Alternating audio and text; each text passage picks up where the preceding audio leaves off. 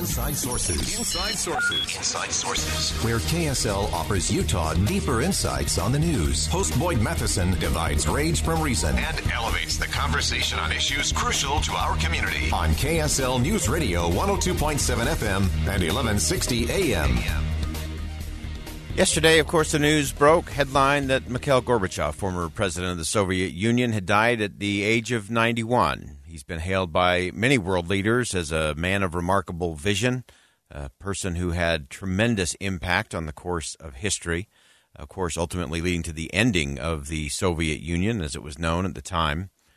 His life also converged with three other extraordinary leaders that also made a difference. They were really the big four. And without even just one of them, would history have been the same? Were these leaders made for the moment, or did they make the moment? Let's begin. Think you know the news of the day? Think again. We've heard me many times on this program talk about Kairos moments. Kairos, K A I R O S, Kairos. Uh, it has to do with time. A little different from chronos, chronological time, sequential time. Kairos is like the opportunity of a lifetime kind of time. And I believe that's where our lives, I believe that's where history is made, is in those kairos moments. And who meets those moments? Obviously, the world lost one of those leaders, a leader who was ready uh, for a kairos moment, that tap on the shoulder when they were given the opportunity to do something extraordinary uh, in Mikhail Gorbachev. And he wasn't alone in that extraordinary season of world history time. It was really a Kairos moment for the world. And he found himself with three other individuals also ready for a moment in time. Uh, interesting players. Of course, everyone's familiar with the relationship with President Ronald Reagan. You had Margaret Thatcher uh, leading the United Kingdom, and you had Pope John Paul II. All of them uh, made up this incredible four uh, that really did change the course of history. And I want to go to just a couple of things from that uh, because there are many lessons for us to be learned, and and that we had that kind of leaders today that were ready for that kind of moment that they could meet the moment, match the moment, and make the moment into something better and different. Of course, Ronald Reagan started his relationship with uh, with Mr. Gorbachev uh, by declaring him to be part of that axis of evil and then, of course, the famous speech at the West Berlin Wall, uh, where he challenged Mr. Gorbachev to tear it down. Behind me stands a wall that encircles the free sectors of this city, part of a vast system of barriers that divides the entire continent of Europe. General Secretary Gorbachev, if you seek peace, if you seek prosperity for the Soviet Union and Eastern Europe, if you seek liberalization, come here to this gate. Mr. Gorbachev, open this gate.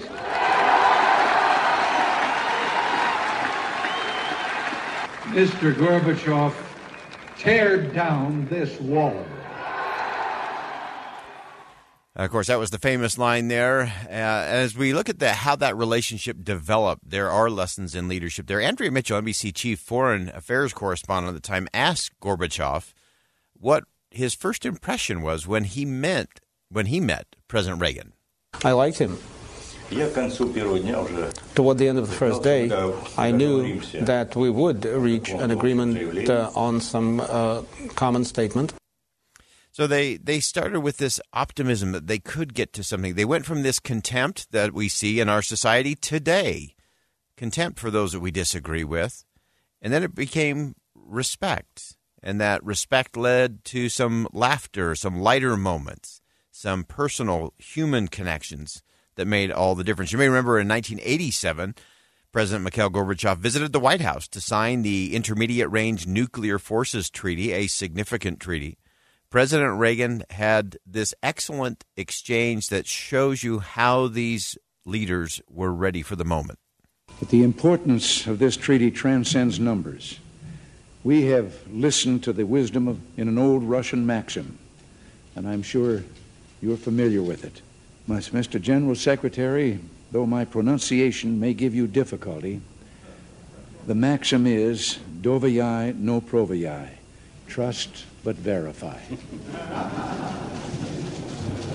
Назначение этого... На каждой встрече вы это повторяете. You repeat that at every meeting. I think that was an extraordinary moment with uh, Mr. Gorbachev saying, You keep saying that. Uh, and it led to this lightness, this personal connection, this human connection. You think of how many images you saw during that crucial period of time of Gorbachev and Reagan smiling together, laughing together, clasping hands. It sent a message to the world that, look, we can disagree. We can disagree on all kinds of things. And we can respect one another and we can move forward to something better.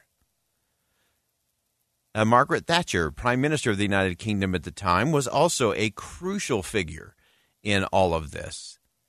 And listen to the way she described how her relationship with Gorbachev developed. I like Mr. Gorbachev. We can do business together. We both believe in our own political systems. He firmly believes in his, I firmly believe in mine. We're never going to change one another. So that is not in doubt. But we have two great interests in common that we should both do everything we can to see that war never starts again, and therefore we go into the disarmament talks determined to make them succeed. And secondly, I think we both believe that they're the more likely to succeed if we can build up confidence in one another and trust in one another about each other's approach. Uh, that is brilliant. And just think of that in today's context. We both believe passionately in our system of government. He believes his, I believe in mine. And that's okay. As long as we can trust each other, we can build confidence in each other, and we can move towards that common ground. Uh, that's extraordinary. We don't hear a lot of that in the world today. And then you add, of course, the, the fourth component to all of this was Pope John Paul II, and much of his work was behind the scenes. But between all of these leaders, and between many of those who were living behind the then Iron Curtain uh, to make way and to create space for that spark of, of freedom uh, to begin to grow and to, and to ultimately flourish. And so when we think about that, uh, think about that confluence of those four individuals in history. Each of them had a kairos moment of leadership presented to them, and they were ready to step into it. Think of it this way think of if those four were not all on the scene at the same time. Would the Cold War have ended? Would the former Soviet Union have uh, moved forward uh, and had all of these uh, places like Poland and, and so on that gained their freedom for the first time. So just think of that. If it hadn't been Ronald Reagan, if it had been Jimmy Carter or George H.W. Bush, would it have happened?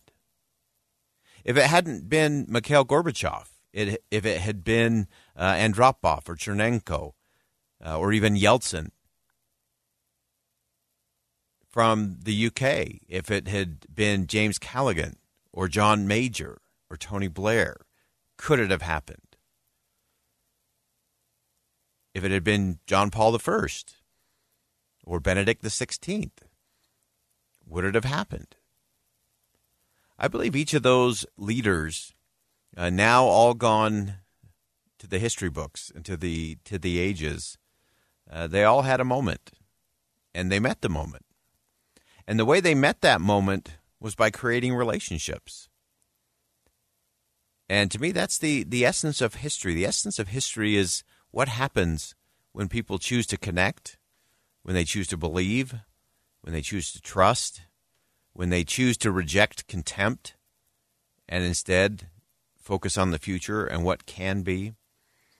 Uh, I really do believe that those four leaders that brought the end of the Cold War uh, really were there for a reason.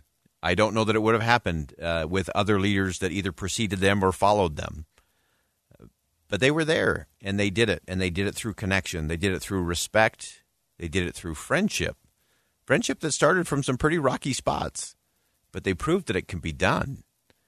The challenge for all of us is to prove that it can be done again.